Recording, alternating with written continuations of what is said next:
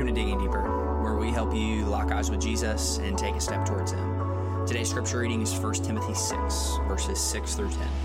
God's word says this But godliness with contentment is great gain.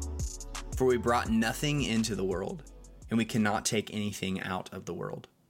But if we have food and clothing, with these things we will be content. But those who desire to be rich fall into temptation, into a snare into many senseless and harmful desires that plunge people into ruin and destruction. For the love of money is a root of all kinds of evils. It is through this craving that some have wandered away from the faith and pierced themselves with many pangs.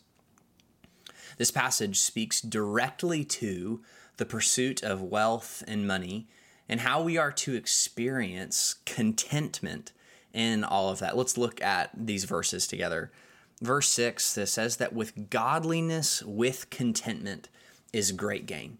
Now, this is a, a, a, great but a really rare combination to be I am godly and I am content in what God has ordained for me to have. Man, that is great gain.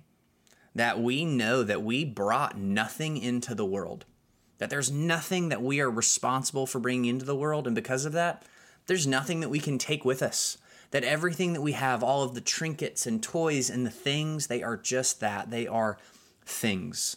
Now, verse 8 is, uh, man, this verse has even convicted me reading and studying it and really runs in opposition to um, our age of consumerism. It says this But if we have food and clothing, with these things we will be content. I've had to ask myself today if all I had was food and clothing, would I be content? If I didn't have all the other things food, clothing would I be content? Because godliness plus contentment equals a great gain.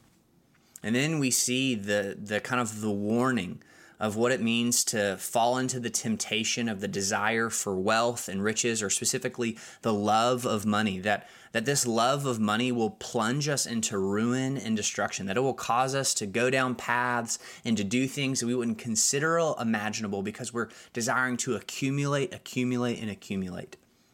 But as kingdom people, as people of the way of the follower, as followers of Jesus, we know that our job is not to accumulate treasures on this earth, but it's to accumulate treasures in heaven. And lots of times we can do that by giving away our resources to help and to serve people in need. So here, verse 6, once again godliness with contentment is great gain. For we brought nothing into the world, and we cannot take anything out of it. Let's pray. Our Father, we thank you for your word. I pray that by the power of your Spirit, 1 Timothy 6, verse 6 through 10, would change us into the likeness of Christ. Lord, I thank you that your word speaks so specifically, um, Lord, to even our cultural moment now.